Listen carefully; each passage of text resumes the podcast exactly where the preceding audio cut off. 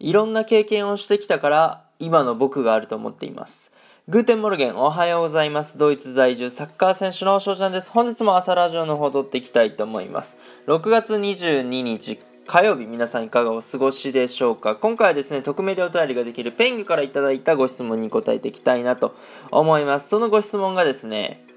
コミュ力の秘訣は？ということでねいただきました。ありがとうございます。はいまあ、コミュ力ということでコミュニケーション能力っていうことですよね。これの秘訣はっていうことなんですけども、まあ、正直、自分自身、このコミュ力があるとは、まあ思ってないんですけども、まあ、そのなんか SNS を見てくれ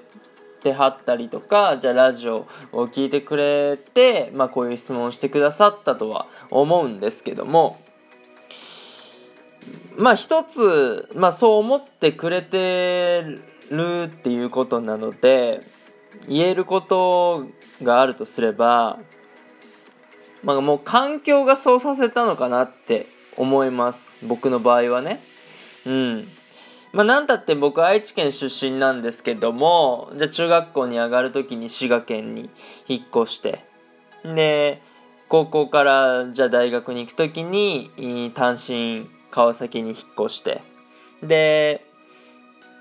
大学卒業したらあまたドイツに行くと、えー、いうことで、えー、もう地域をねガラって、えー、変えてきてるので一回一回新しいメンバー人たちと触れ合う機会っていうのはね、えー、まあ、これまで多い方だとは思うんですよ。まあ、転勤族の方やともっと多いかとは思うんですけども、まあ、そうなってくると、必然に1からね、まあ、0からか、0から友達を作るっていうところを始めるんですよ。で、そうなってくると、まあ、嫌顔でも基本的に自分から話しかけたりとか、あしないと、やっぱり、始まらないですよね。そう、そうなっていくと、やっぱ喋る機会があるんですよ。で、こういう、じゃあ一言目、もう本当に知らない人とかに話しかけるって結構勇気がいると思うんですけど、じゃあまあ僕の場合、まあそういうのハードル下げる、うん、なんだろう、コツとしては、なんか相談してみるみたいな、ちょっと質問してみるみたいな。うん。で、あのー、なんか喋りやすそうな人と喋りにくそうな人がね、まあいるとは思うんですよ。だからまあ、あえ、あえて、ね、わざわざ、その喋りにくい人に話しかける必要はないと思うんで、もう最初なんでね、そう、あの、話しかけやすそうな人に、ん、なんか相談、質問みたいなのをしてみると、そこから話が膨らんで、まあ友達になれるかもしれないのかなって思います。もう僕今ドイツに住んでますけど、もうドイツなんて、チーム変えるごとに、やっぱり新しいメンバーと会うので、そこからコミュニケーションをね、取っていかないとっていうところなんで、やっぱりこういうのは本当に、なんか僕自身が何かを意識してっていうよりかは、もう環境がそうさせたのかなって思います。はい。あのー、なんかね、コミュ力が